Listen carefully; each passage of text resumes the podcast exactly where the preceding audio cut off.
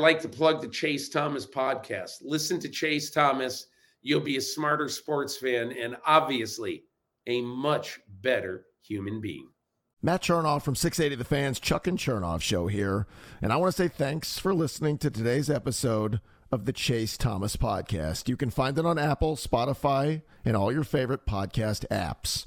Chase Thomas went to Parkview in North Georgia. He's a local Atlanta kid, and he won't let the Luka versus Trae thing go. He interned with us back in the day, and you'll always remember him.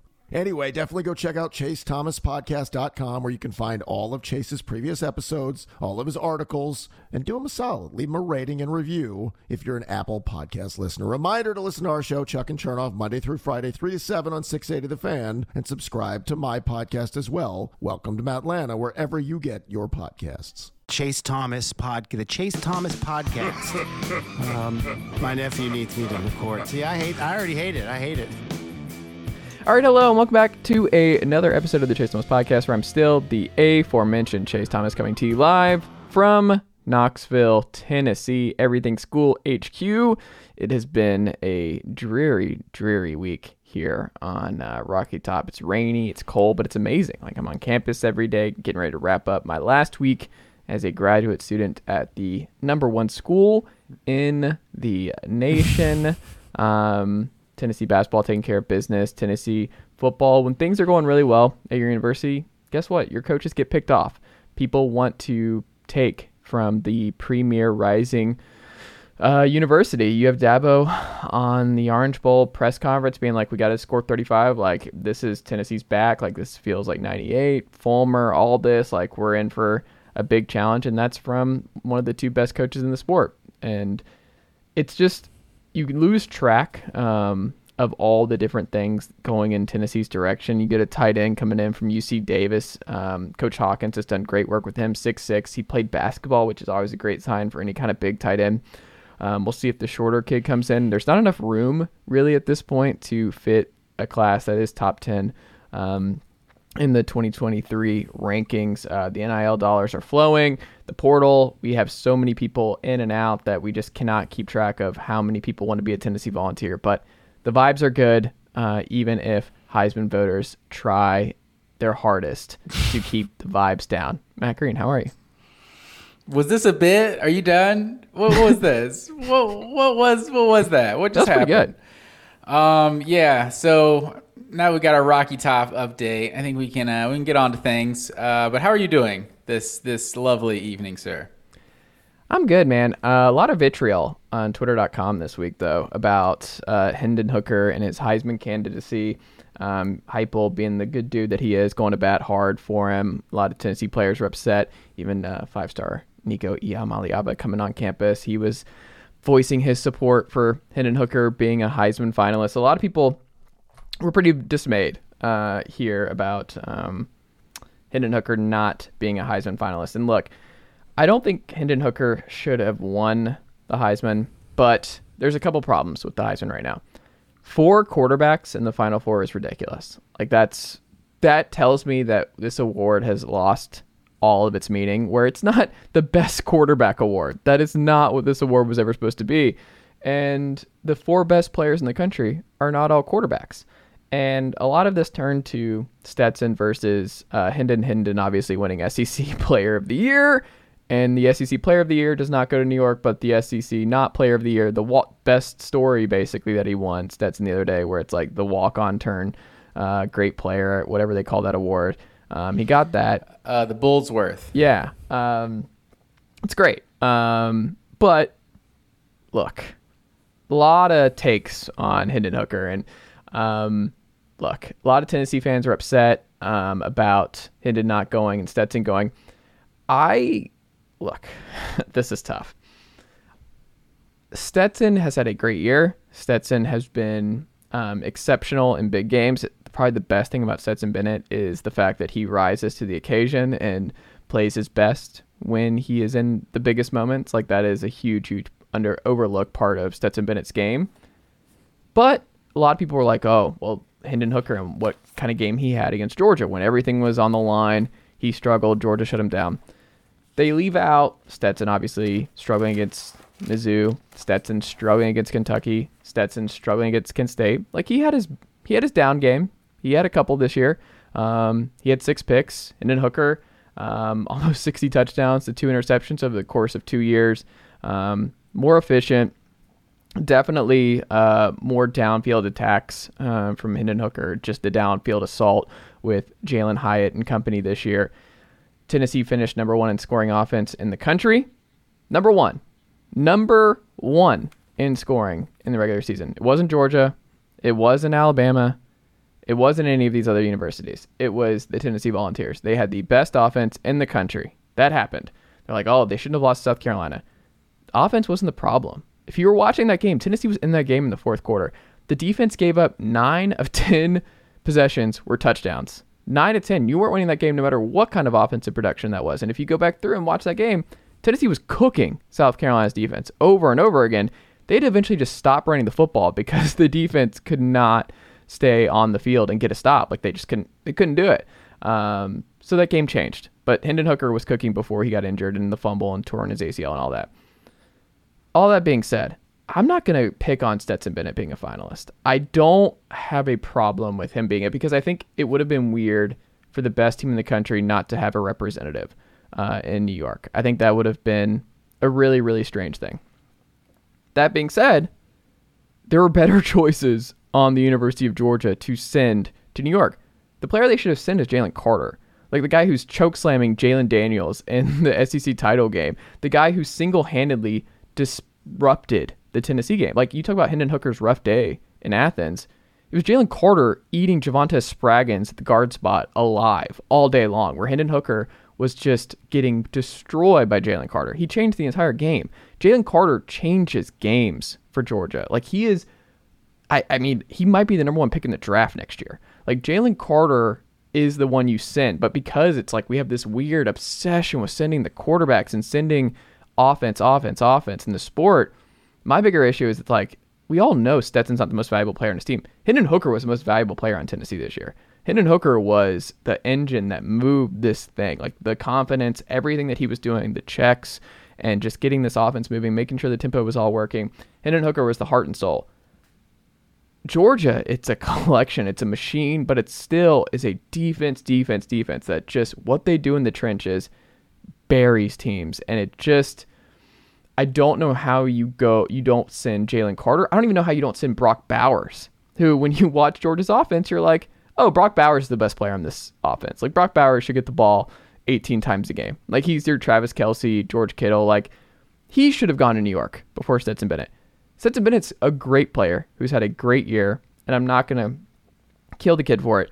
I just think the voters got it wrong in terms of who they sent from Georgia. I just think you could have sent Hooker and also not sent CJ Stroud, who, what was his big moment? What was CJ Stroud's biggest moment all year long with the amount of weapons, with their expectations, with where Ohio State's supposed to be? I mean, I don't know how you send him to New York other than, well, before the year we had him as the number one pick in the draft. Um, he's been fine, and he's gotten the ball to Marvin Harrison enough, and it's Ohio State. So we're sending somebody there. I don't know how you don't give it to Hendon Hooker because we saw the big games, the big game wins. They lost their big game to Michigan. Hendon Hooker beat Alabama. He went toe to toe. He had those two insane throws with barely any time left. Drove down the field, put the Tennessee in a position to hit that knuckleball field goal. Hooker had the moments all season long. And I think when you look and remember back to this season, part of what the Heisman should be is okay, who were the biggest impact players? Who will we remember this particular season by? I'll remember Jalen Carter this year from Georgia. I'll remember Hendon Hooker. I'll remember Blake Corum from Michigan and what he was doing week in, week out, running the football. I'll remember, um, let's see, who else? Max Duggan and him just giving his life to beat Kansas State and his legs just going out and just everything that he was doing to keep TCU alive week over week. That See, should be a big part of it. But from that perspective, Stetson Bennett does fit that mm. that mold of like telling the story of the 2022 season. That narrative stuff is part of why he is here. So I I, I don't disagree with a lot of what you said. I think I I feel like more of the outrage should be Hendon Hooker instead of C.J. Stroud, kind of like you said, and Jalen Carter and Brock Bowers. Like I don't disagree with one word you said about them. Jalen Carter is just an absolute game wrecker. But what I think is being a little a little bit lost is is how good Stetson's actually been. Like it's not just a feel good story because he's a walk on and he's the number one quarterback on the number one team. Well, I mean, for that for that matter, like when do we start getting outraged about the quarterback on the number one team getting too much hype? That's what I want to know. Like this is this is not a new thing. I'm just I'm I'm just over here like, yeah, now now Stetson's turn to get too much hype. So you better keep that same energy you had with with AJ McCarron and with you know, the Ken Dorsey's of the world. Ken Dorsey finished second and, or I think third and fifth in the Heisman back to back years, and his his numbers weren't nearly as good as Stetson's, honestly. Even even comparatively, because he threw a lot more interceptions. Obviously, people throw more touchdowns these days, but so but looking at Stetson's numbers, like you said, like yeah, he struggled in certain games and and that sort of thing, but like it's it's kind of more of what Georgia does. Like hmm. the Kentucky game, like CJ Stroud had his Northwestern game where it was raining, it was windy, like there was really nothing the offense could do.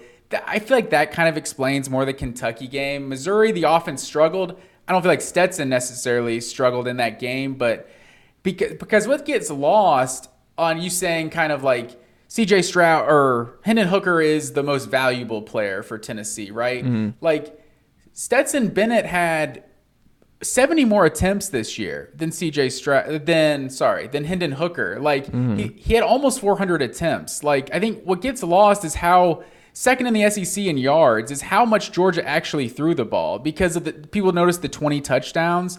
But like I told you and and Seth Emerson went into there was at least 10 plays this year where Georgia had 20, 30 yard, I think there was an 80 yard reception to Kenny McIntosh against Georgia Tech where he got tackled at the two. There was one against uh, for McConkey uh, against LSU on Saturday where right before halftime where he broke that like 30 yard, it would have been a 30 yard touchdown. He gets tackled at the one. Like there's just been a lot of those plays that kind of, and then Georgia gets inside the one and they punch it in one once or twice it's probably led to a Stetson touchdown run, but mm-hmm. I think I think people kind of focus on the touchdowns. They're like, oh yeah, he's just a game manager. The offense isn't really that. You call him a game manager. Of, you don't watch. You've literally never watched a snap. Well, maybe not even saying game manager, but you're just saying the the passing offense. The offense is running the ball. He the what Stetson yeah. does isn't that big of a contributor. It's like this team is way more pass heavy in the first half than they are run heavy. Like you look at the second half I, I totaled the his second half attempts this year. He has 123 attempts in the second half this year. That's 31% of his total attempts in the second half of games. There's there's only one game this year where he had double digit attempts in the fourth quarter. He had 33 attempts in the fourth quarter this season. Like that's 8% of his total attempts. Like Georgia's smashing most of the teams they play. Like he's he's throwing for a lot of yards. He's second in the SEC in yards. They're smashing basically everyone they play and then running the ball for most of the second half. So I think I think people kind of get lost in how good he actually has been, and not, not to mention he's a dynamic like dual threat too. This guy makes this guy makes plays with his legs. He's got seven rushing touchdowns on the year. He's had a couple of those highlight reel plays too, like the one against Tennessee and the the run against South Carolina and the one against uh, Mississippi State where he just just straight juked a guy out of his shoes right in the hole. Like he's had some of those highlight reel plays. Not to mention, just he fits the perfect formula. Like it's the number. It, he is the quarterback on the number one team, and he also he has a great story. But he also it gets kind of lost on how how good he's actually been this year. Well, I'd also say it's like, and this isn't a Stetson problem. This is just a a product of being the best recruiting team in the country, recruiting and developing team in the country. Because um, it's one thing to be the best recruiting team. Shout out to Texas A&M. It's another thing to actually develop and create, sustain that uh, level of talent influx. It's just if you put in Joe Milton for every Hendon Hooker game this year, Tennessee's never number one in CFP. Like that's never never happening. They're never going uh t- like just what they were. It's it's not happening. You put Carson Beck in for Stetson you're probably still undefeated. That's something that I struggle with too. Is just that like you in your like you watched every game in your heart of hearts. Do you think any result is different if it's Carson Beck instead of Stetson Bennett this year? I mean, I just think it's really hard to say. Like Carson Beck's a guy who hasn't really gotten any meaningful snaps. Like, do I am I confident like next year if Carson Beck's the guy like that he's ready to take over and, and lead Georgia? Like I am. But in terms of just saying this team doesn't miss a beat, it's kind of hard to a beat. Do you think they lose a game? Is there a game that's flipped with Carson Beck instead of Stetson? I mean, I guess it's it's hard to say just because they did go undefeated and they won a lot of games by a wide margin. But Yeah. Stetson is also part of the reason they they won some of those games by a lot uh, a, a large margin. Because I think what he does off schedule, I think, is what's so kind of just an X factor about him. Because there, I think there was a lot of plays where down the stretch, and I remember me and my brother kind of, kind of constantly because it was just a, such a storyline with JT Daniels versus Stetson that. I think that first or second touchdown, I think the second touchdown uh, Georgia scored against Tennessee, where Stetson uh, gets avoids the sack and then gets like a it's like a ten yard touchdown run, and it's just like JT Daniels isn't making that play. You know, like Georgia might have been might have been able to beat a lot of teams with JT Daniels, but there was just certain plays that Stetson made that were like you know his legs are a legitimate threat. So Carson Beck looks athletic, but. Yeah, I don't know that I, he, I don't think he's the runner. Part of it is like you trust Todd Monken though, right? You're like Todd Monken probably Yeah, wins absolutely. and, and schemes schemes it up enough to go 12 and 0 all over again. I mean, at this point, I, I won't rule Josh out Heupel couldn't anything be out. like I'm just saying Josh Heupel could not have done what he wanted to do this year with Joe Milton versus At the Hendon same Hooker. time, I mean, to to Graham Coffee's point, I know you were going to Yeah. bring that up at, at some point. Also, friend of the pod, Graham, don't get mad. This is not uh, me picking on you, or like this is uh, it is a very uh, fair ass- assessment of your take. Well, But go ahead. Graham Coffee, yeah, we'll just reference it. Says, and I'm not going this deep with it, but the reason Hendon Hooker wasn't a Heisman finalist is the same reason Bryce Petty and Nick Florence weren't. The Baylor offense that Heupel runs is a cheat code for QB stats. The numbers are big until they see a team with cornerbacks who can press cover and freeze point happens. So, while I'm not going to go that far with it, that just because as far as I'm concerned, Bryce Petty, I mean, what did he finish? He had to finish like sixth or seventh in the Heisman or something Yeah. that year, right? I'm, I'm sure he had a great year, but there is an element to this is a very quarterback friendly offense. This is a very like just modern, you know, cheat code offense, whatever you want to call it, that potentially you could plug another quarterback in here and not miss a beat. That's kind of one of the problems I have with with Tennessee getting penalized for Hooker being hurt right now in the playoff rankings is because you really don't know if Joe Milton couldn't just be a plug and play. Like, there's nothing at Virginia Tech that that would tell you that Hendon Hooker was going to be this good. Just like there was nothing at Michigan that told you that. Well, the difference is Joe we saw Milton's Joe for a good. little bit.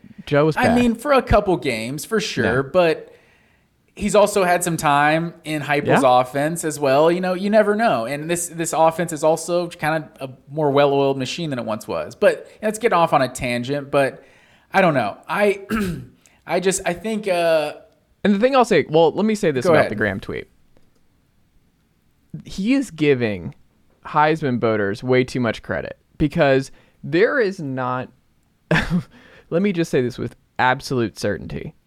There is a 0% chance. I said that really southern. that was southern. Brian Kelly over here. Oh my goodness, that was a huge southern slip there. Um, no, the reason like or, uh, that just completely 0% chance. Yeah, zero percent chance that this is not that that was not on any Heisman voter's brain. Like they are not thinking Bryce Petty and Nick Florence really flourish in this offense, so we get we got to keep Hendon Hooker out. It's not that deep. They weren't thinking. But you could be saying he's uh, he's just a product of the system.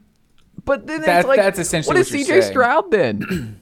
They're What both is getting CJ Stroud? I don't like, know. Are we not? When was the last Ohio State quarterback that struggled in that system? I think that's a valid point. I don't I don't think CJ Stroud should be here, especially with how he kind of played in the in the in the two big games Are we they played all penalizing Tim. Tebow for succeeding in the Urban Meyer. Dan Mullen offense? Like, what does that even mean? If you're no, because we've seen Joe Milton struggle in this offense. We've seen like it still asks a lot out of the quarterback. You've got to be efficient. You've got to be good with tempo. You've got to be smart and get through your reads quickly. You've got to.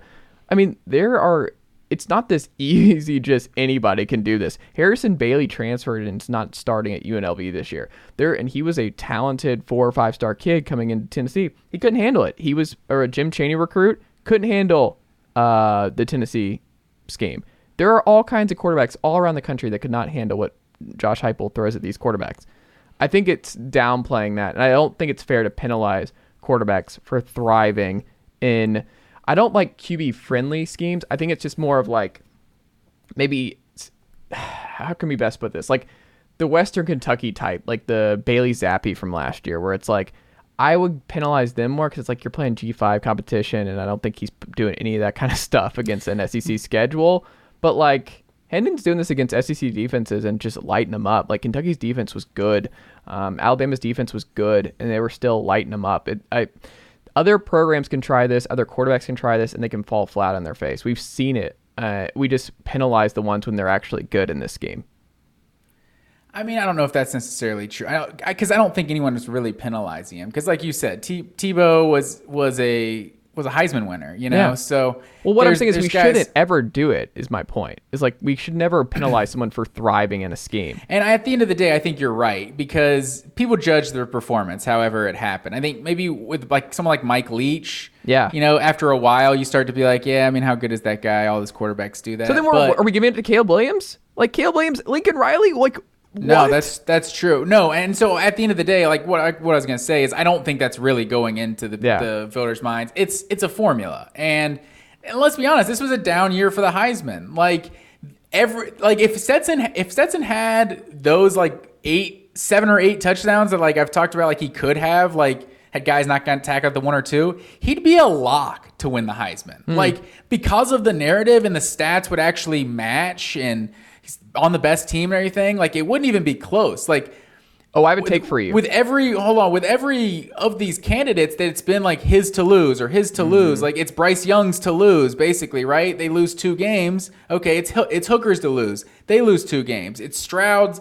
It's Stroud or Corum's to lose. Like Corum doesn't play, Stroud loses. It Caleb Williams, Max Duggan's to lose. They both lose in the conference championship. It's like for for their perfect Heisman narrative to fit, it's like everybody's lost except mm-hmm. for Georgia and Stetson. So it's like like Michigan didn't lose, but Blake Corum they also won two games without him, so it's like I guess that hurts his case. And like you said, it just being a quarterback award now, which is obviously it's it's been a flawed system for a long time. I'm just like it's time for Stetson to to get that same flawed uh flawed logic going his way. Well, I was gonna say, and we can put a bow on it here, is that I think if you just remove Stetson Bennett's name and JT never loses his job last year and he doesn't get hurt and he's not banged up, and JT Daniels has the exact same run Stetson's on, and JT has the exact same stats that Stetson has this year, I think he wins the Heisman as the favorite. I don't 100%. think it's a question.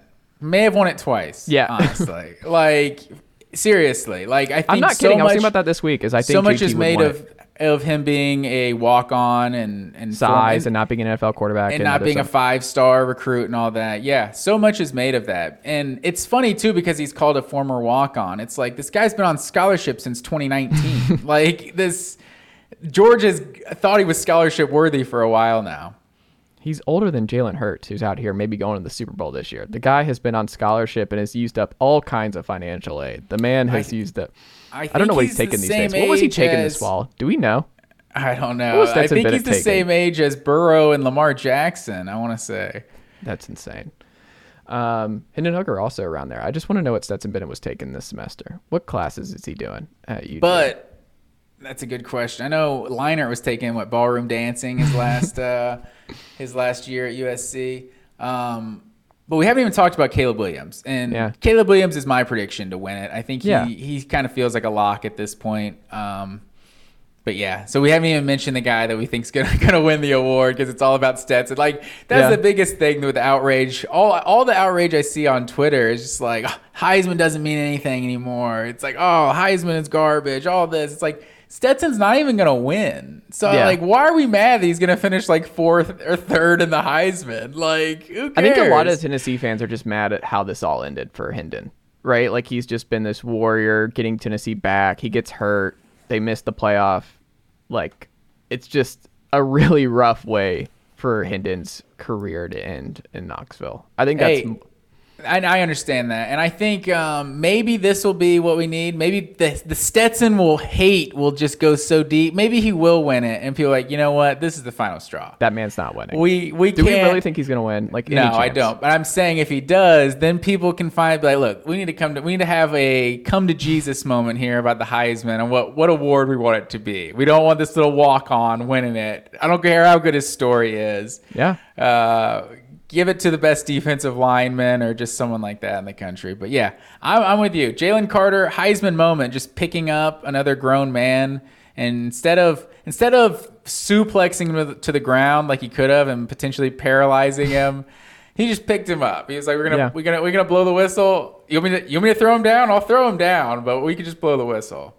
Do you remember at North Georgia when uh, did you play uh, intramural uh, flag football with us? I don't think I was on your team. No, but were you on No, another team? I dabbled. Yeah, I didn't play on your team, but okay. I had a I had some solid moments out there on that flag football field.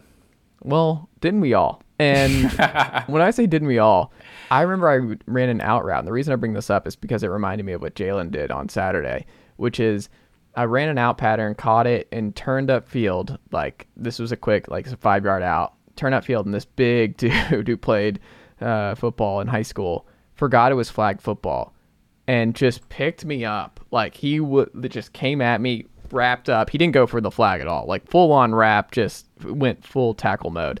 Picked me up, slammed me to the ground. Like full Oh, on picked me up and took me to the ground. And I could tell that he completely forgot what was happening. Like I wasn't really mad. It was jarring because it happened so quick and didn't it, it wasn't comfortable, but it wasn't bad either. Um, but whatever. But I just thought about that where he had me Kind up of like in the how air. he slammed you down. No, I'm saying he like had me up. I was kind of like just jarred by the whole thing of like not expecting it. Like, have you ever? It's no, like when you pick, for sure. That that's It's like when you pick up a bottle and you think it's gonna be full and it's actually empty, and you just like kind of like grab it really quick and you're like, whoa, that was not what I thought was in there. That's what I felt when the dude just picks me, lifts me off the ground, where I'm like, uh, what? Like just flashbacks to me playing football as a kid, um, up until ninth grade, and I was like, nope, nope, nope. And your life just flashes before your eyes because like I'm not wearing any pads. Like this man has taken my life into his hands, and uh, we'll see how this goes. It's yeah, a jarring that's, feeling. Uh, I'd be pretty hostile. So it's like, what are we? What are we doing? We're playing flag football. You see the flags? Yeah. What are you? What are we doing here? well, I it's remember. like it's like my logic around like fair catches, like Mm-hmm. catching punts. I feel like is like the scariest thing in all of football to me, because it's like they're not allowed to hit you, but that Mm-hmm. doesn't mean they're not going to hit you. So it's like you could you wave your hand, have a fair catch all you want, but you could still just get rocked, and you're just standing there like I Mm. don't know, you're just a sitting duck out there. That's true. Um, Matt Green, this is weird. We don't have actual games to preview on this pod, but as folks see in the title, we are doing a theme episode. We'll be doing a lot of theme episodes uh, throughout the offseason and in between these breaks between bowl games and the playoff and things like that. But um, thing I want to do, we've been holding this off for a couple weeks.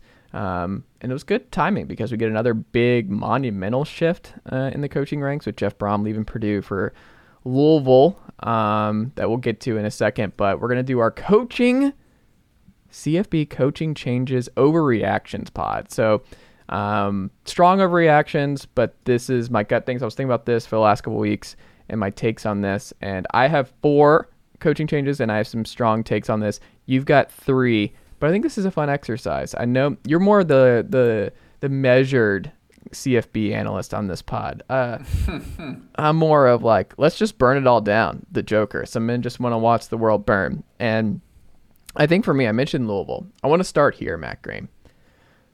Here's my take. Here's my overreaction. You ready for this? Hit me. Louisville won the hiring cycle by hiring Jeff Brohm. Wow, now that is a hot take. I think it's the best hire this this cycle. Um, Jeff Brohm, obviously a Louisville legend, um, been there before, quarterbacked Mr. Louisville. I think he's from Louisville. Um, played high school there. Louisville has significant NIL money. It's how they got the five-star running back who was there briefly before uh, now tonight going to Texas A&M and sticking with the Adidas route. But like Louisville's a sleeping giant. The ACC is wide open. We saw that this year. We've seen it the last two. Wake Forest and Pitt in there last year. Scott Satterfield took over a really, really bad situation. If you go back and look at what Bobby Petrino left this Louisville program in, it was bad, bad. Read the stories about it. Talk to people in Louisville. It was bad. Um, the way things ended with Bobby Petrino and the talent drain and all that. Scott Satterfield won a lot of football games at, at uh, Appalachian State for several years. I think he's going to be okay. Just not a good fit. He interviewed for South Carolina, didn't go over well. Um, rubbed people the wrong way. He was dead man walking. Jeff Brohm got Purdue to the Big Ten title game this year. Purdue, do you know how hard it is to get we need to? an. Uh, Do we, I think we need an asterisk. Not to interrupt you, but what was this? A, a- an eight and five team? and four. get- eight and four getting to the the big the Big Ten championship. we had a nine and three team go in the SEC this year. Big Ten West was was awful this year. I'm just, I'm That's just gonna fine. say it. Okay. Purdue, what I'm saying is, had never won the West prior to That's Jeff Brohm fair. That's there. fair. He got Purdue in the NIL era, and I'll mention this more. Purdue is a smart, smart school, man. Like it's an engineering school, hard school to get into, hard school to stay at. Just a hard school to recruit for. It's going to be a hard school to win at. You see it at Northwestern, Georgia Tech, Stanford, all that. They have significantly less resources than what he is walking into at Louisville. I just look at the landscape. Clemson, shaky. You look everywhere else. Florida State may have broke through a little bit. We'll see. There is an opening. Jeff Brohm is immediately the second best coach in this conference. Immediately. Louisville. what is what is that saying in the ACC though? what that's saying is, I think there's a quick path to them being a college football playoff team. Like they're right there where Louisville goes from like 500 football. He's taking over a pretty solid situation now. They're not. They were going seven and five, eight and four, and they were probably in good shape to go go eight and four next year with Scott Satterfield. Like they were moving in the right direction with Satterfield. He is not taking over a Nebraska situation where you're like, all right, it's going to take a little bit. Like it's not. It it could have gone way worse. He's not taking over a program that's just on the fritz, and he's having to uh, get it off life support. No, that's not what's happening here. I think he's going to run win right away at uh, Louisville, and I think it's the best hire in this cycle because of the connections, the NIL part of it, the the fact that this man can coach, the fact that offenses have always been great, whether it's Western Kentucky, Purdue. Winning at Purdue is hard. It's even harder in this era, and he won a lot. Eight games this year, nine games last year. I think Jeff Brohm is going to. He's probably one of the five, ten best coaches in the sport, and Louisville just got him back home. I think we look back and we're like, oh shit, Louisville is back, and Louisville is a really, really good football program uh, right away here. I, I'm if I'm a Louisville fan, I'm extremely excited about the the future of the football program because I think they're gonna be really good really quickly, and I think the ACC is wide open for the taking. That's my reaction number one. Wow. You want me to you want me to hit you with my uh, first overreaction? Yeah, where are we going? First coach in this cycle that will take a team to the college football playoff Uh huh. is Luke Fickell. Oh wow, no Yes. Jim Leonhard, and you're not worried. I just think Luke Fickell. I just think he showed what he could do at a place like Cincinnati. Like Wisconsin isn't just a powerhouse, but like they've just been a very, very good program for a long time. I think the fact that Luke Fickell is did what he did with Cincinnati, and it's like it's not like Cincinnati was just some mediocre program. Like every coach they've had basically is has gone to a big time Power Five job, but he took them to a higher level than than I think Brian Kelly did, than uh, Butch Jones did, than Mark Dantonio did. Like I just think I'm a huge Luke Fickell fan, and I, I think Wisconsin is just already good. Like, what what did they finish this year? Seven and five, and it was just an absolute disaster of a season. Like they were awful for like the first two months or so, and you just look and it's like, oh yeah, they ended up just as good as all the other mediocre teams in the Big Ten West. Like, I think as soon as Luke Fickell is in, I think I think Wisconsin is going to become a more legitimate contender in the West. Can I counter that take? Hit me. I don't think any of these coaches who've been hired are ever going to the playoff. Oh, I thought you had another take about uh about a certain coach Prime. Overreaction. That's an overreaction take. But my gut, like, just well, I should for in a 14 playoff, I should pivot out of that. in the four team playoff era, I don't think any of these programs have a path to the playoff, even with these. Oh, that's changes. fair. I mean, the Yeah. 14 playoff is.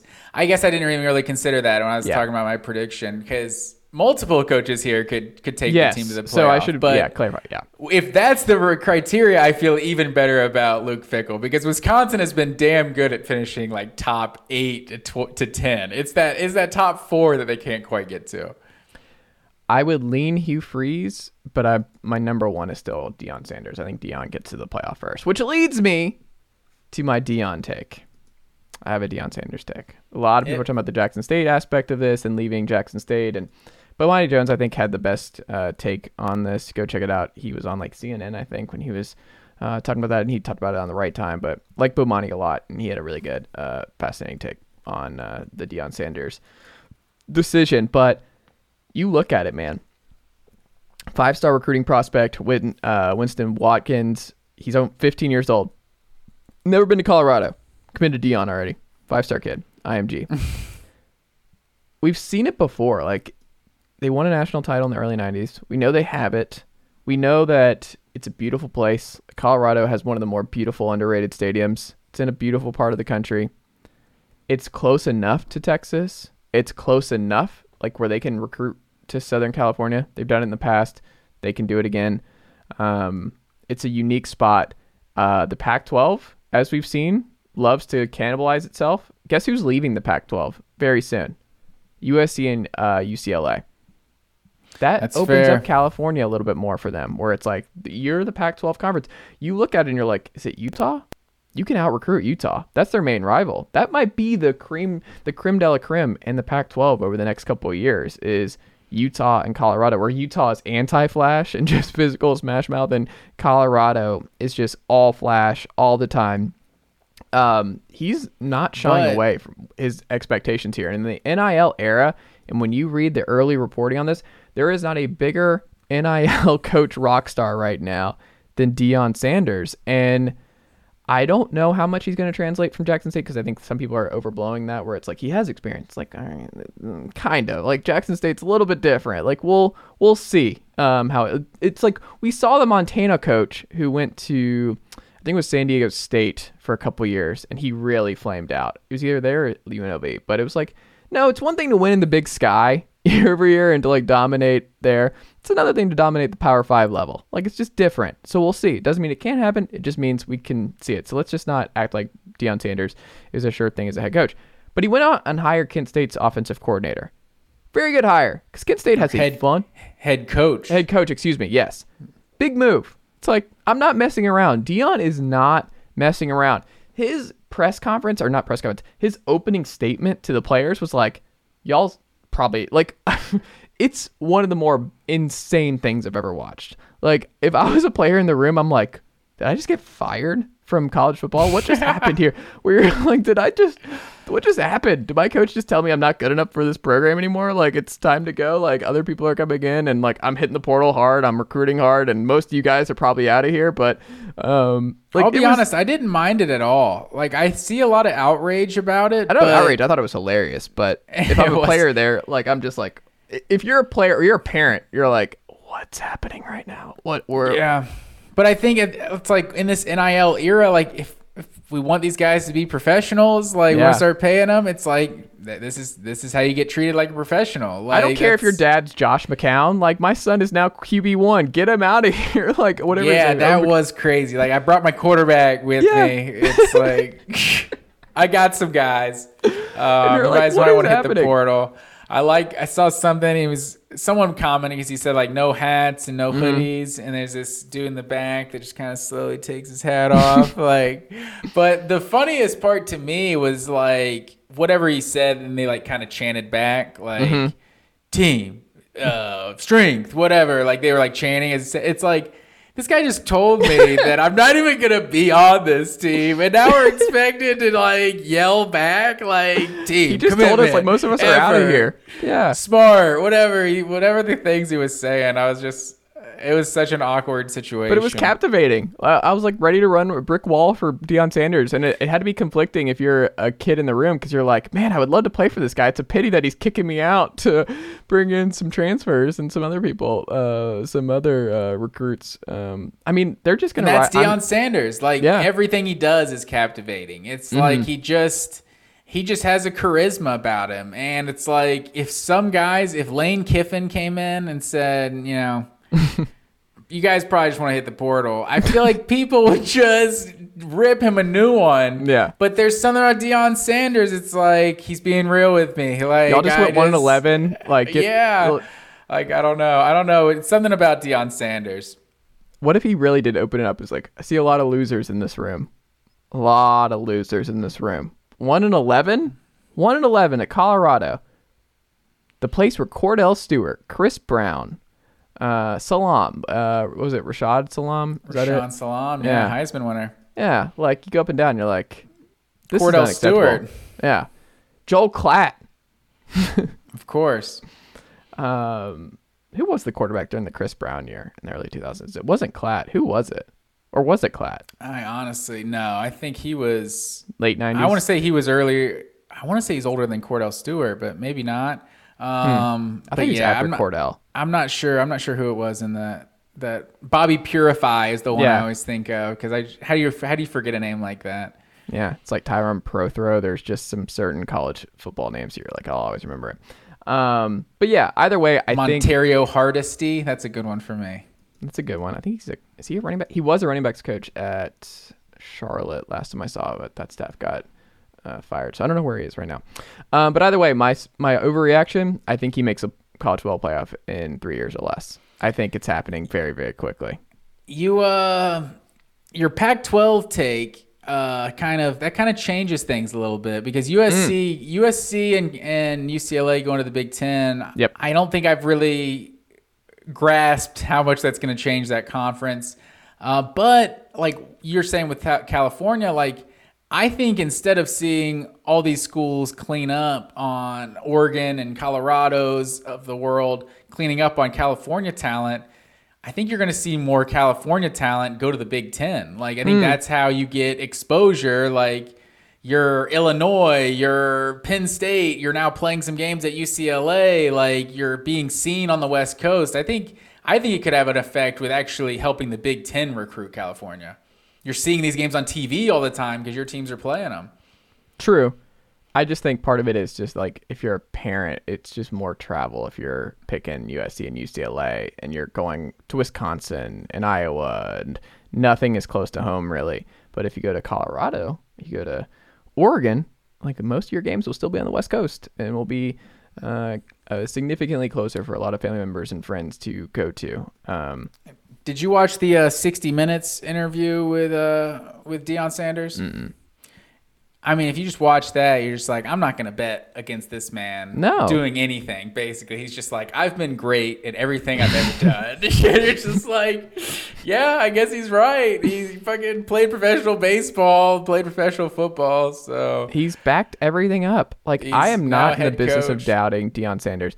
Mel Tucker in 2019 got the Buffs to number 23 or number 34 in recruiting, which was the best in over a decade. Like it can be done quickly. Mel Tucker was turning that program around pretty quickly until Michigan State was like, "How about some more? Would you like some more millions? How many millions does it take to get you away from Colorado after a year?" Um, yeah, no, I think two Colorado bold. Sorry, go ahead. so my bold one, I just I think Deion Deion's gonna be in the playoff quicker uh, than many people might expect. Two bowl appearances in the last 15 years. Yeah. for the for the Buffaloes. It's been a while. I'm excited. It's gonna be fun. I am. They're gonna be must see TV each week. I'm curious to see what the national TV rankings ratings are for the Buffs because I think it's just gonna be must see television. Also, what do you do if you're Sanders? Like, what if it uh, is it Shedeur? Is that how you pronounce his son's name? That's I think that's right. Yeah. What if he's bad? Like he's just not a power five quarterback, and he's just like, do you bench your son? How does that go? I think Deion Sanders would bench his son in a heartbeat. I think he, I think he wants to win, and he'll do whatever it takes. Like it's one thing to If he's got another guy that can play. Yeah, I don't know. This is why coaching your child I, in a major sport like this and the college level. I don't know. That's got to be tough. Um, your next one, Matt Green. My next hot take, if you're noticing a theme, it's because the power is about to shift, sir. The power that I'm talking about is in the Big Ten. The Big hmm. Ten East. We had our legends and the leaders there for a couple years. Wisconsin won the conference twice when they were in the leaders division. But mm-hmm. since we split to the Big Ten East, Big Ten West, 2014, the Big Ten West has not won the Big Ten championship. And I just told you I think Luke Fickell is gonna is gonna make a playoff appearance. I think Matt Rhule is going to win a Big Ten title at Nebraska.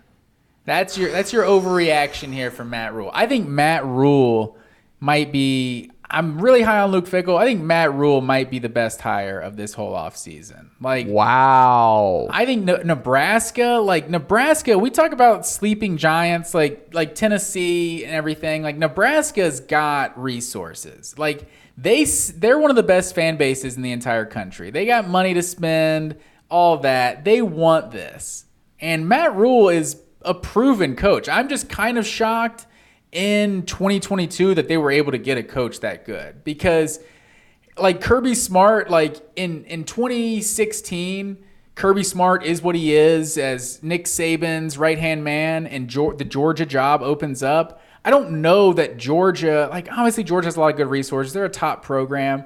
I don't know that they're necessarily the destination job if Kirby Smart didn't go to Georgia, right? Hmm. Like I think there's other huge jobs out there. Scott Frost was just such a huge commodity. There's no way he's going to Nebraska as the number one, like hottest coach out there. It- There's no way he's going to Nebraska if he didn't go there. You know what I mean? Hmm. So I felt like it was just kind of a, yeah, you got this big time candidate because you're because he went there. He he feels a, a an attachment to his alma mater. So I wasn't really sure who they could get the next time around, and not saying they shouldn't have fired Scott Frost because he was obviously doing a terrible job, but I was just shocked that they could get a guy just kind of as proven as Matt Rhule to to take a program like Baylor from one and eleven to like eleven and one, like two years later, two and ten to ten and two, something like that. Like two hmm. years later, I it was just incredible. So I'm I'm huge. I'm high on Matt Rhule, and I think Nebraska is a sleeping giant. Like they they got some NIL money to give. Like they got they're they got a big time fan base. I I, guess- I think people might be sleeping on Nebraska. Matt Rhule was like, I am not going to Nebraska. I am not going to Lincoln. That's not happening. And they're like, all right, how much money? And they were like, what if we guaranteed 90% That's of what you do to every single recruit. I'm not going to Nebraska. Okay, Yes. How much is it gonna take? like I'm not going. Uh, eight years, seventy-four million. Ninety percent of it's guaranteed. He's making nine point two five a year. That's why Matt Rhule is in Nebraska. That's why the guy from State College and Do you know where that ranks? That's got to be top five, right? It's Because. I think I want to say Mel Tucker is like, I think Kirby, Mel Tucker, Saban, and like maybe Jimbo are like right at the top. I guess Jimbo's got to be number one now, right? I forgot about him. Saban's at eleven point seven. Kirby's at eleven point two five. Okay, so it's tied with Brian Kelly at five. Wow, that's Nebraska's got some money. they got some resources. I think. uh I think you're gonna see the the shit, the, Big the power champs? shift to the Big, Big Ten, Ten West. champs. Just wait. It might take a couple years, but I just, like this uh, overreaction. This is a bold one. I like I like Matt Rhule. What, was your favorite Nebraska Big Ten title thus far? Ooh. Uh, they haven't they haven't seen one. Actually, we you got to go through the last four head coaches. I guess you got to go to, back to a fifth head coach to find their last conference championship. Bo Pelini did get him to a couple, a couple Big Twelve appearances, a couple Big Ten appearances, but uh, not a not a championship. That's why it's bold, sir. That's true. Um, strong take here. I think you're gonna like this one. Tim Beck kills all of Coastal Carolina's momentum in the Sun Belt. This was a disaster hire. When I saw this under the radar, I was sick. Big Jamie Chadwell guy here. He moves on to Liberty, making four mil a year over there. Probably one of the best G5 jobs available. Liberty's going to be in the CFP in the next two years, by the way. Just go ahead and pencil that one in. When uh, the college ball playoff expands, Liberty's going to be in sooner rather than later. Coastal going with a pro style offense hire with Tim Beck. What are you doing? You know what this reminded me of when I saw this? When Georgia Southern got too big for their britches. They were like, you know what we are tired of? Winning football games the way we win football games. Triple option's just not working for us anymore. What's Brian VanGorder doing over there in uh, in Athens, Georgia? Let's bring him in here. Let's shake things up. We're gonna be a defense first identity. We're gonna slow things down. We're gonna modernize Statesboro. What happened was they didn't modernize. The program imploded, and they were like, "All right, we got to go read Jeff Monken. What are you doing?" They go get Jeff Monken. Willie Fritz is in there. He kind of deviates a little bit. They do some triple option stuff. There's something about Coastal that fun attack that they had that Jamie Chadwell installed should be the identity for Coastal Carolina forever. Like that should be your identity. That offense. But that's a super unique offense, right? Does everyone know how to run that kind of offense keep like that? the uh, promote from within. What are we doing? He's not taking the whole staff. Just promote from within. Do we know he's not taking? I don't think he's taking the whole staff. Um. Either way, Tim Beck is a terrible hire. Like this is gonna. I'm not certain of like anything flaming out more than Coastal going to a pro style scheme. This is a disaster. Disaster. Well, what do you really want Coastal Carolina to do? Like who? Like this isn't a destination job. Exactly. This is a, So random need- place that Jamie Chadwell made good for a few years. you get the guy who like you just are like Jamie Chadwell, whoever we got to bring in. Jamie, who would you suggest continue on your legacy of the fun wishbone, whatever thing you got going on here, the fun wildcat, the fun, I forgot what it's called. You got the Greenfield, your Chanticleers. That is what you are. You are just a fun offense that Don't most just- teams have green fields? Yeah, no, they don't. Be weird. Teal part of. Statesboro is you run the triple. You run a fun offense. And look, we'll see how it works with Clay Helton long term. But look, I don't like it. I hate this hire. The Tim Beck hire is terrible. I've never been more certain. Whatever the under is next year for Coastal, get it now. What a Mm. terrible hire. Terrible. Hate it for my Chanticleers. That's my Uh, reaction. Yeah, I don't. I don't have much. I don't have much to say about Coastal. I'll. Uh, I'll agree with you on that one. Um, Hugh Freeze. Uh oh. I have no idea what take to have about Hugh Freeze, sir. I want to say. I want to say Hugh Freeze is going to beat Saban multiple times. Already Is done that a hot take? He's done that before. Yeah. I just With less I talent. feel like Hugh Freeze is going. Here's my take. Hugh Freeze is going to win the SEC in the next three years, or he's going to be fired in the next three years. There's no Hmm. in between. This is Auburn. They go all or nothing. So we're gonna see one of the two things happen. They're gonna go absolutely catch fire, and this this team's gonna be dangerous, and we're all gonna be reminded, oh yeah, Auburn is a powerhouse program. It's just kind of been a few years or it's just going to be as disastrous as some of the the naysayers have said about this hire, and he's going to be gone in a couple of years. And maybe there's even another scandal. Who knows? But um, yeah, I feel like it's just going to be either either uh, either crash or burn. Or wait, those are the worst. Those are the same both, things, Those yeah. are both the same thing. You know what I'm trying to say? Sink or swim. Yeah. Um, I agree with the take as to whether or not Hugh Freeze. He's either going to be an awesome hire and he's going to win big, or he's going to lose big and get in all kinds of trouble. And we're just going to, like, the stories coming out where I just Auburn is in a weird spot. Like the Bryan Harsin stuff was weird, man, and did not go well. You have a new AD, so that's different. We'll see how things work. Um, it's clear that he was not their first choice, um, but that always doesn't mean anything. Heupel wasn't the first choice for Tennessee, and he's been great. Um, there's all kinds of stories. Like Clemson was not banking on Dabo Swinney being their head coach to follow uh, Bowden, and that's been one of the best blessings in the world for them. Um, I just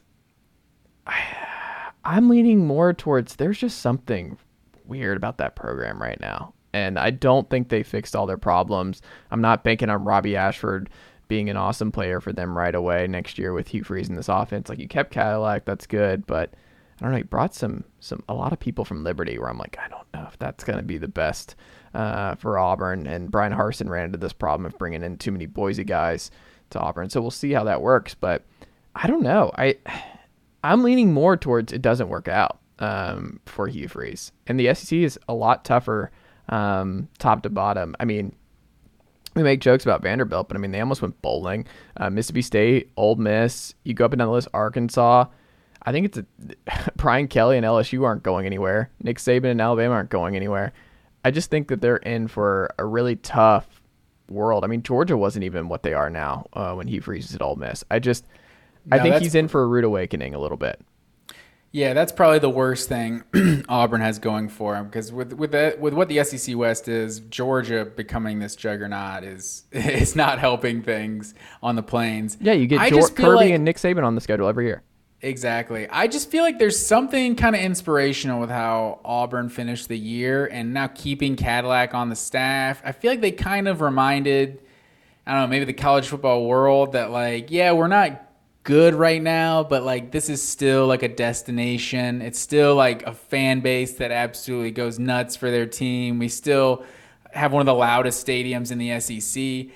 And I'm not as sold as you on the the I don't know the the consistency moving forward of the SEC West. Like Jimbo Fisher is just an absolute just Hmm. I think they'll be better next year. who the hell knows? They should be, but Yeah. like they should have been better this year. Yeah. Like and with what Mississippi oh Ole Miss was this past year, just kind of a fraud.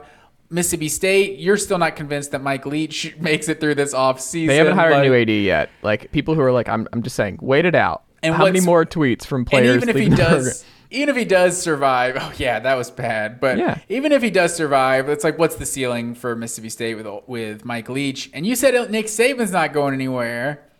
I mean, he has to at some point, right? This guy's like seventy four years old, seventy two years old, or something. Mm-hmm. Like he's getting up there. So I feel like you're seeing Alabama like they're not like they're not crumbling. It's not a demise of Alabama, but it they're definitely trending in the wrong direction simply because they were just so high at the mountaintop for so long. Like they're clearly not where they once were. So there is a chink in their armor if if if nothing else. So you're walking into a situation where Alabama isn't just click on all firing on all cylinders at least and and Auburn is still beating them a couple times when they when they shouldn't have. So there's a way that Auburn plays when they play Alabama. They're not really scared to begin with, even in years where they're not good for some reason. But and in Hugh Freeze, Hugh Freeze has a history of beating Alabama. So I don't know. And Brian Kelly, I, I left that one out. Brian Kelly is LSU could start to take a stranglehold of, of the West if if they can if they can win the West year one where they're really not that good yet. Like LSU has, has I think has the highest upside I think in the next like five years or so. But I think um, I think it's not necessarily the worst time to be coming into the SEC West at, at, a, at a place like Auburn, even though there's it has felt like a chaotic program the last couple of years. I like it. My last one, and it'll be close to your heart, Matt Green. Tech settling for Brent Key is a bad omen for Georgia Tech's college football future.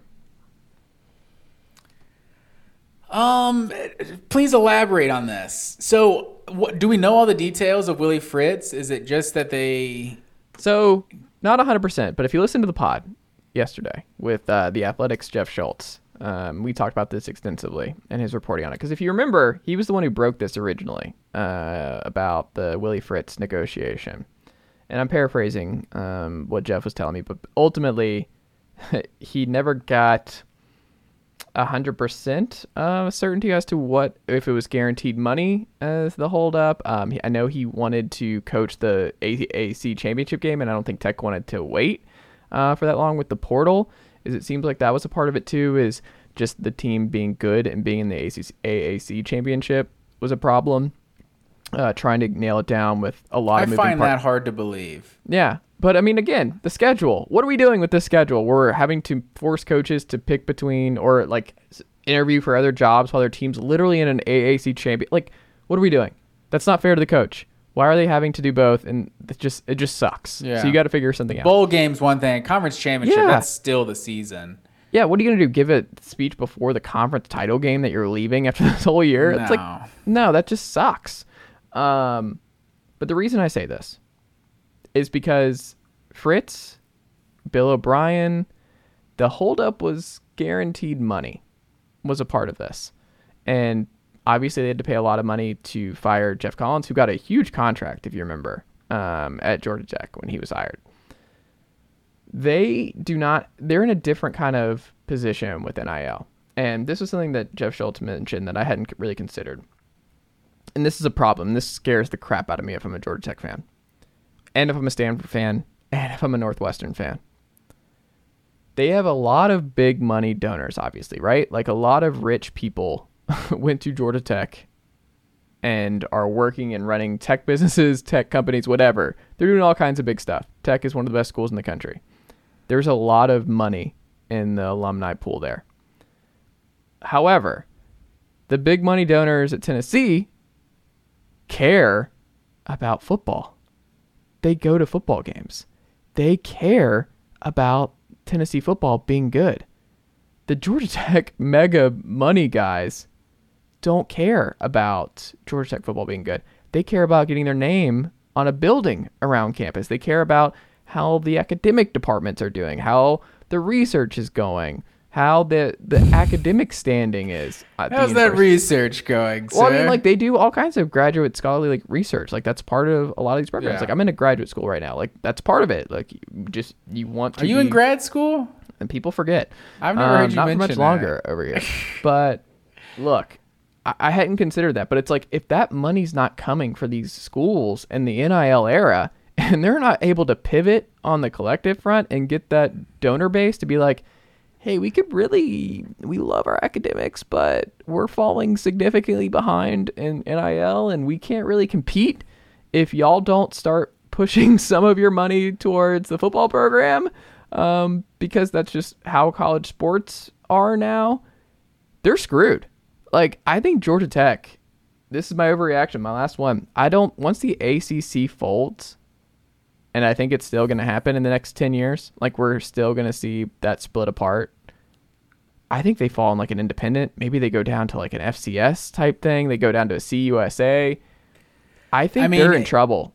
I don't think they have the money to compete in this new world, and if they're not going to be able to maximize, and uh, Jeff Sims just left, um, Jahmyr Gibbs left the year prior. I think they're going to get picked off. Brent Key was obviously the cheapest hire. The contract's not out, but the if you read the tea leaves here, the reason that Willie Fritz and Bill O'Brien and a lot of the bigger names aren't the head coach right now is because Brent Key was the cheapest option. Yeah, he had a great internal story, but like he was the interim and never had any experience and all that.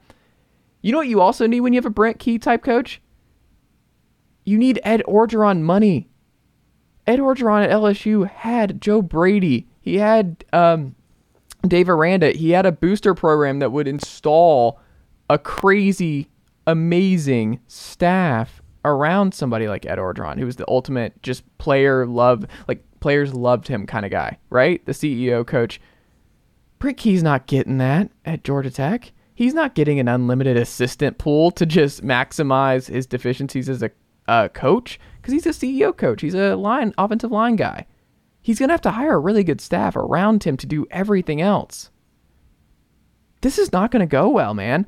I think Georgia Tech. If I'm a Tech fan, this signals that like you're going down the Washington State, Oregon State, Stanford rabbit hole. Where I think the the more and more we get into the NIL era and more conference realignment, I think Georgia Tech's in serious trouble. I think to that point, I can understand what you're saying. If we get some sort of power five, some some top 50 college football programs get together, and not all the power five schools make it, Georgia Tech's definitely one of those that might miss it, uh, not make the cutoff. But with with all those unforeseen things, just keeping it at this specific hire, like I don't see it being that bad. Like he went four four and four down the stretch with like a, basically a terrible football team. Like they at least showed some sign of life, and I think there's something everyone wants their Kirby Smart, man. Everyone wants to to get a guy that went there. We've seen what three already. Brent Key went to Georgia Tech. Um, Kenny Dillingham went to Arizona State. Uh, who's the other one I'm forgetting? Um, there's another big one. Uh, your your boy Louisville. Oh, Jeff Uh, Brohm. Jeff Brohm going to Louisville. So this is what everyone wants. Like I feel like there is something about college programs when the when the head coach went there. They I feel like he kind of sells the program differently. I I don't hate the Brent Key hire as much as you do because I mean, like, Uh, Sam no, no, Pitt- no, no. Hold on. Let Sam me maximize. I don't think it's a Brent Key thing. coach. I don't think it's a Brent Key thing. I think it's a sign of where the program is health wise thing. That is what I'm saying. I think it's bigger than Brent Key. Yeah, I mean, I guess that's fair. I don't Like, because I don't know. I don't know how good of a coach they really could have gotten. I thought Willie Fritz. Bill, that if they had more like, money, Bill O'Brien or Willie Fritz is their coach. those both seemed like good hires, like more more established hires than I kind of expected them Yeah. to get. Brent Bill Key O'Brien's seemed more GT guy. If you would have asked, told me like who would there be their head coach September third or something, I would have leaned more towards a, a Brent Key type of because who are they going to get? They're Georgia Tech. You know what I mean? But Yeah. But they if could they- get more if those donors cared about football. Is what I'm saying. They probably could, but you But know, there is they're, a they're take- Georgia Tech. like the AJC was like did a poll on like who did they think uh I remember it was like a week or two ago about like Brent Key should be or do you think Brent Key should be the full time coach at Georgia Tech and like a lot of high school coaches clearly like Brent Key. This is not a Brent Key thing. I think obviously you saw the reaction when he was named head coach by the AD. Great reaction. Players like him. That's all great. What I am saying is, guess what?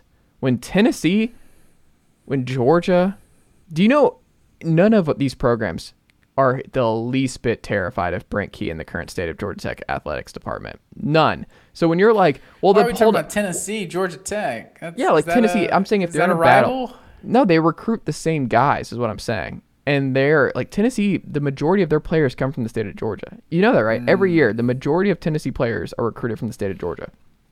They're probably not recruiting the same level of players. Tennessee. But what I'm saying is, like, when they pull these coaches, like, yeah, you can pull the Col- Colquitt coach at Sean Calhoun or whoever and be like, do you want Brent Key to get the job? It's like, yeah, he's a nice guy. We like him. Uh, we like working with him. the players don't care if the co- their high school coach likes this. No, they're gonna like they're following NIL. They're following if they're gonna play right away in a big conference. Players know that the SEC is the number one conference in the country and the closest thing to the NFL. Like that, they know the Big Ten, the SEC are where the dollars are and that sort of thing. They know that.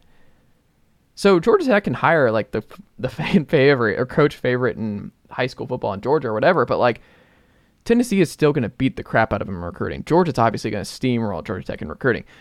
Um, North Carolina now with Mack Brown, they've got to South cook. Carolina, South too. Carolina, Clemson, you Alabama, and Auburn. They're all going in the state of Georgia. Well, once you start talking about those, like they're not recruiting the same level of player as. as But there's only so many Georgia Tech guys, and if Like, you can't win your state, you're screwed. the Kentuckies and the South Carolinas and even like Tennessee and Auburn, like they're they're recruiting some of those same players. Like Clemson and Alabama and Georgia, it's like they're not even competing over the same players as Georgia Tech is. Like it's just Yeah. not even. And that's honestly one of the issues I had with Brent Key's press conference is it's like this isn't Michigan Ohio State. Like Yeah. yeah, you take the job, oh, we're going to beat those sons of bitches in Ann Arbor or whatever you say. Like, or they don't even, they probably This wouldn't is say Michigan Ann and Eastern Michigan. like Georgia Tech, it's like don't even talk about Georgia right now, bro. Like we just want to be like a competitive football program again. Don't don't even don't even associate us with with Georgia yet. Like I uh that was the funniest part to me. Uh, it's just like him bringing up Georgia. Like I respect him. He played I think from '97 to 2000. He he beat Georgia three times. It was a different in- in sport his then. It was a different time. You're not Without catching. Kirby. Like none of that's happening. Georgia has a stranglehold on this state. It is over. Georgia Hey, I- Tech going this route. Here's what they should have done. Jamey Chadwell, what does it take to get this offense? You, Jeff Monken at Army should have been call number two if Jamey Chadwell's going to Liberty. We're going back to the triple option. Do you know who's the fourth winningest coach in Georgia Tech football history? Fourth. Paul Johnson. Paul Johnson. He Fourth, won I would a have thought he was higher, honestly. Yeah, well, the other three, one of them's named the Bobby Dodd Stadium. Like you Oh, go I up and guess down the list. Probably back in the day. yeah, you go back through the list. Like Paul Johnson won a bunch of games. Georgia Tech has to pivot to the air raid or the triple option full time. You are a you are Washington State at this point. You need to think like Washington State, operate like Washington State. Stanford kept trying to do the pro style stuff. You can't do it anymore. You cannot get those kind of players to run that kind of scheme anymore. Georgia Tech will never have the players ever again in this NIL era and way of recruiting to go up head over head, like just ma- just go matchup to matchup, pro style for pro style against Georgia's of the world, the Tennessee's of the world, whoever. You're gonna get your ass kicked. Like you have to do something different. You have to be the triple. You have to be the air raid. You have to do what Jamey Chadwell does with his offense. That's why I was like, Jamey Chadwell actually makes the most sense for Tech. Like that's who I would hire, and he has recruiting chops obviously in Carolina. But like you have to think of yourself as a Sun Belt team for the rest of your time. You are a Sun Belt team in an ACC conference. Like you have to think that way, and because the resources aren't coming, and instead they're like, we're gonna just get ground and just we're gonna go to battle for these recruiting kids in uh, Colquitt County and Valdosta, and we're gonna go find them. We're gonna go against Georgia and Alabama and Auburn. It's like, no, you're not. Geoff Collins, what am I trying to say? Walked. He kind of crawled so that the Georgia Tech program could run. No. He did. He first things first. He got him with Adidas. He got him those Adidas uniforms. They're no longer Russell Athletic. A He huge set the program forward. back. Paul Huge Johnson le- step forward. No, oh, no. Now you can be recruited by Georgia Tech. Maybe they're not a good program, but they don't run the triple option. If I'm an, if I legitimately think I can play in the NFL, I'm not considering a college that runs the triple option. Like it it it wasn't going to be pretty. It was just going to take so much to go from triple option to running a more modern offense. And you can hardly even say they are running a more modern offense because it was it was so terrible under Geoff Collins. I'm not even sure what offense they're trying to run. Yeah. But they're not running a triple option anymore. And while They went to the Orange Bowl. I understand it hurt wins and losses in the short term, but long term. How long was you- Geoff Collins there? Like what three years Four, like, I think. not very long but i'm saying that's the short term jeff if you if you kept paul johnson for another 10 years yeah you're probably going to have two or three more good seasons Yeah, that's awesome. it is but if you can get a that no one wants to be good th- two three times every 10 years Hold Like, on, what was the bad year? Hold on. Paul Johnson went 9 and 4, 10 and 3, 6 and 6, 8 and 5, 7 and 7, 7 and 6. He had one 3 and 9 year in 2015. He followed that up by going 9 and 3 the following year. What are we talking about? The there was a lot of me- mediocre seasons there You would kill for that if you're Tech now. but it's He won 9 at least 9 games 3 I know. times. I know it's it's hard. He's such a hard person to evaluate because it did work a lot, but it's it made it such a joke of of a program that just no, couldn't recruit guys tw- anybody. what? Twice? He beat it. He beat Georgia what? Twice? Three times? Yeah, he beat Georgia twice. Yeah. Uh, wait, maybe you're right. It was three times. Yeah. He, he beat Rick twice, and he beat Kirby uh, his first year. Yeah. But and so that's all. It's, that's you're all valid points you're making. But at the end of the day, the triple option is not where any like any self-respecting four-star recruit wants to go. So it's like you had He puts you in the league. no Jonathan who did he Dwyer put got in the drafted. league? Stephen Hill got drafted. And none of those, none of the guys that got drafted Thomas. were none of those guys that got drafted were players that he recruited though. Josh Nesbitt, like Dwyer and Demaryius Thomas, they were all guys that were just trapped. They they were there from the very start, and then once he started to get his players in, they just got worse and worse. No, Like, they didn't, because they had that pop up year in 2014, Yeah. but that was pretty much it. Like there was no like there they was went nine and three after that.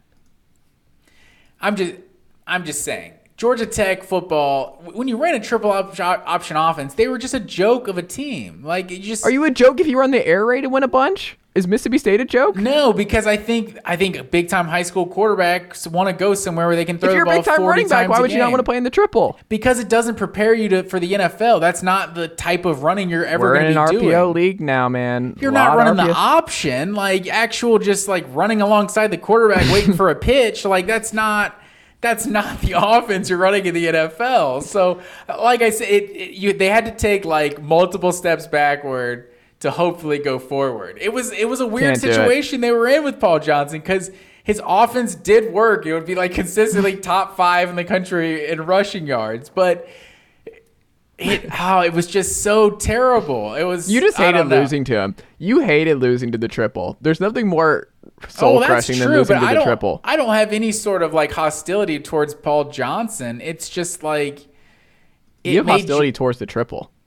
it just made Georgia Tech just unable to recruit any offensive position. Like this isn't this isn't preparing a uh, an offensive lineman for the next level. It's not preparing the quarterback. It's not preparing the running back. And it's damn sure He not going to go there if I'm a wide three in receiver. 2016. And they didn't even have a tight end position, so Who they're cares? not getting them either. Don't need them. You're I'm just- Georgia Tech.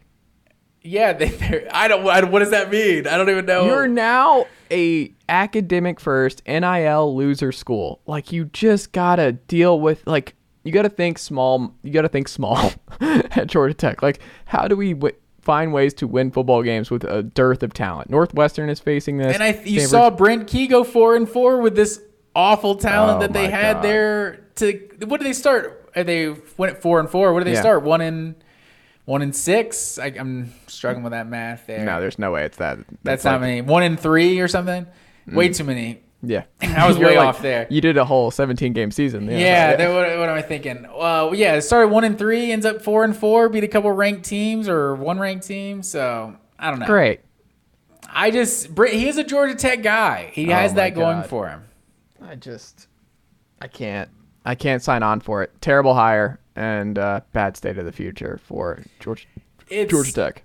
I think it's only a terrible hire if if the Willie Fritz negotiations truly were like almost a done deal. If if well, if one thing, if if it was really like a stipulation, like kind of rumored that he wanted to coach in the AAC championship and they didn't want that, then it's an absolute like awful hire. Like, what are you doing? You're not gonna let this guy coach for one more week for potentially the next five years of your program. Like, you're, you're really gonna let that like hold your program back? Like, that would just be stupid. And again, I don't want to misquote uh, Jeff, so just listen to the the pod. I was paraphrasing what uh, Jeff was saying, Yeah. but just go back and re listen to the Jeff pod yesterday. But And yeah. and who knows what the dollars and cents were, if like how far off they were, but like yeah, Willie Fritz, I felt like that seemed like the type of you got to get creative, like potentially go get the next up and coming coach who, that he could potentially be, and obviously he has some history in the state of Georgia, but um. I don't know. I thought that would have been a, a big time hire, but I'm not. I'm not as uh, as negative on the Brent Key hire as you are. that's why we call it overreactions in this pod. That was a little bit overreaction. Yeah, you're basically talking about Georgia Tech being an independent program. Yeah. Like, that that was the definition of an overreaction. Do you know it's a better program right now? I have more faith in the health. Liberty over Georgia Tech. Like, who would have ever thought that? Like, Yeah, there's several G5 schools that you would just say are healthier college football programs than Georgia Tech is right now. Matt Green, that was fun exercise. Yeah, it's good stuff, man. I um I'm sure there's there's more coaching coaching carousel continued to uh to go. Oh, and you guys lost the OC. Yeah, Where's where's he going? South Florida. South Florida. So how how do uh how do Tennessee fans feel about that? It's fine. They're Alex probably- Golesh. Am I Yeah, pronouncing was that great. right? Yeah, Alex Golesh. He was great.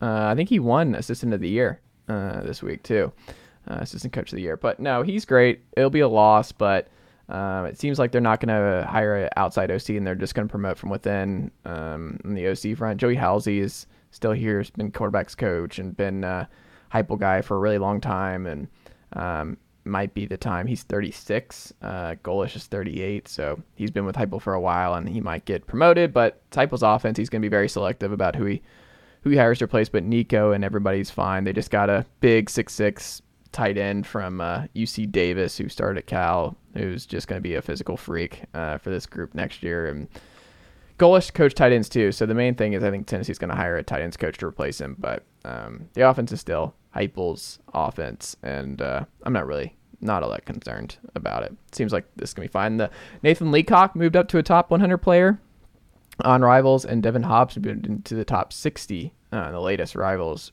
2023 recruiting rankings. So Tennessee is now up to number eight in this class. Top 10, Okay. I think they're number 10 on 247. It's a good class, man. Talent everywhere. Big Balls big are back. The uh, the Gators just got a five star uh, commit as well. Yeah. Uh, in the twenty was it twenty twenty five or is he twenty twenty four? 2024, yeah. Um, DJ Langway, Longway. Yeah. So and then there's a, a couple other coaches we didn't we didn't touch on. Barry Odom going to That's UNLV. what a disaster. Why would you leave Arkansas for that job? Everyone gets fired there within. Like, Marcus Arroyo just got fired for what? Almost getting them to bowl eligibility. Like this program has been horrific forever. Why would you take that job? basically You're getting fired again in like two to three years. Just stay at with Sam Pittman. Get that head coach money, man. Um, Trent Dilfer at UAB. Terrible hire. Really curious to see where that goes. Uh, UAB Mm. This is fun. just I, I'm like just way re- more, I'm just going scorched earth here. they Terrible seem hire. like a way more established program than to go out and get a guy yeah. like also, the Trent players all wanted uh, Coach Vincent. Um, not really great when they're they're just like, no, right? we'll we'll go our own way. And then the school that is just like the the New York Mets, not New York Mets. They're not nearly that's, but they want to win the back page. That's what I'm trying to say. If you've heard of him, they Mm-hmm. want you as the head coach. The Florida Atlantic Owls. Get Mm. Lane Kiffin, get Willie Taggart, now Tom Herman. Obviously Lane Kiffin that worked out really well. But now Tom Herman going to FAU like who knows? Like Do you know what that place is though? It's like the retirement. It's not even a retirement community. It's like, have you had a tough Yeah, time? Boca. Yeah, have you had a tough time in college football coaching? Are you ready to get away for a couple of years? Enjoy some good Boca Raton weather. Enjoy the beach. No expectations. Just win eight or nine games a year, and we're good. Come to Yeah, I had, Boca a, I, had Raton. a, I had a friend from high school that that moved to Boca, and she like lived down there for a few years, and she was just like terrible. Like she moved back up, like just old people everywhere. just that's Is it Naples? Is it around Naples? I don't actually know where it is. no Boca's on the Atlantic coast. I thought wanna Naples was too. You could be right. I'm not 100 percent sure on that. Which I should know that too. I'm not going to get into it on the pod, but some of the listeners on the pod will know. I had an epic, an epic NCAA football dynasty. Oh, I didn't know where this was university, A university named Naples. Uh-huh. Uh, in Naples, Florida, turned into a whole thing for like 20 years on NCAA football. So I 20 feel years? oblig- Yeah, because I mean, you can go into like 20, 25, you know, Uh-huh. like, you can keep that thing Is this going. thing still going? No, I mean, I Can you pick it back up when NCAA the new football game comes out next year? Are you going to pick this up where you left off? No, because that was PS2 days. Like that was Mm. that was way back. Um, it was funny because my buddy, who's a huge Florida fan, kind of you can create a coach when you're in the dynasty. You can like create another coach, Right. And so we create like a whole storyline that he was my OC, and then he got the head head job at Florida, and Florida was like our big rival. But yeah, it was it was it was good times. But so I should, as a Naples, as a diehard Naples fan, I should I should know where Naples is, but I honestly don't. Well, there you go. That's your homework for the next pod, Macarene. Figure out where Yeah, here, Naples and can, Boca uh, Raton is. I'm sure we can. Uh, I know Boca is. It's near West Palm. I want to say. So that's like that's definitely on the Atlantic side. Let's uh let's look up Naples, Florida on a map real quick. This is just riveting radio. I'm sure. But I want to say They it's don't teach down you this like in grad south school. of like Tampa is what is my what my gut says. So let me see. Yeah, Naples is on the Gulf side. Yeah, it's south of Fort Myers actually. So it's like it's way down there. Okay. Like basically, it looks like kind of it's like the last city before everything's just swamp Hmm. down like the bottom of Florida. so the Everglades, you know, it is. That's lit. I'm not like talking shit about Florida. It, li- it literally is like a national park. It's all swamp. But yeah, so Naples, that's southeast or southwest Florida, and Boca is yeah south south. uh Boca's like right between Miami and West Palm. There you go. There's your geography lesson. Near Fort Lauderdale. There you go. I'm looking at a map. I love it. This was great. Man, I did not think go. we would end it with a geography These, lesson. these are the things. Yeah. So I don't know how we got on that. FAU. Yeah, Yeah. Tom Herman. We'll see how it works out. But uh, yeah, we'll see what, who the next who the next coaches are, and uh, if Stetson Bennett can uh, can can pull out that Heisman Trophy. Honestly, if he had 28 touchdowns, I think he's 100% a lock for the Heisman Trophy. If he had 28 passing touchdowns, that give him 35 total touchdowns. I think That's, that's, still one less than Hendon Hooker in more games. But it's the it's the it's the narrative. They're he's the quarterback on the number one team. He's he's a winner.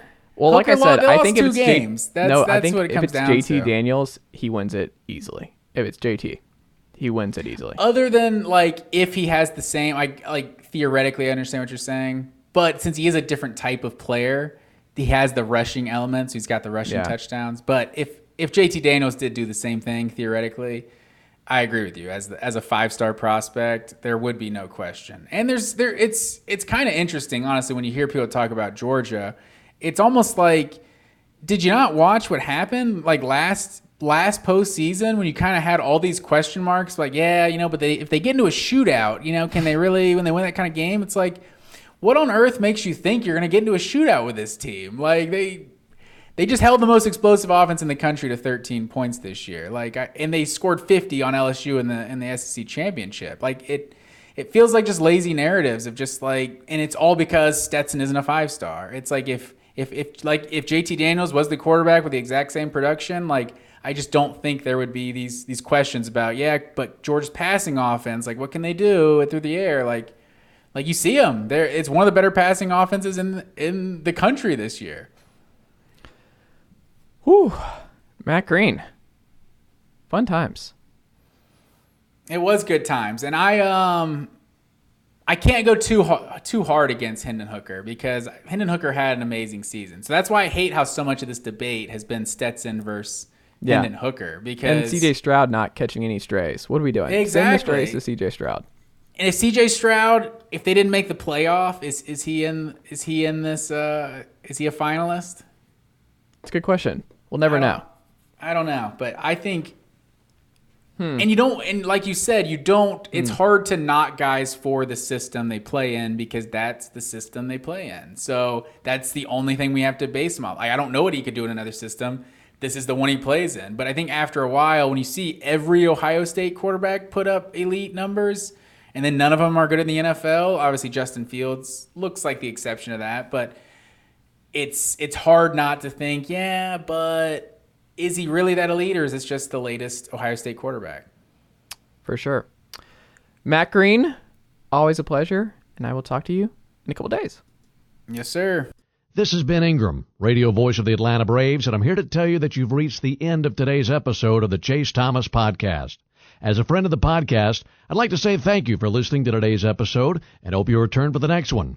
To show your support for the program, tell a friend or coworker or even a family member about the program. And if you're an Apple Podcast listener, leave the show a rating and a review. It goes a long way. That'll do it for me. But don't forget to listen to myself and the rest of the team at 680 The Fan and the Braves Radio Network this season. Go Braves!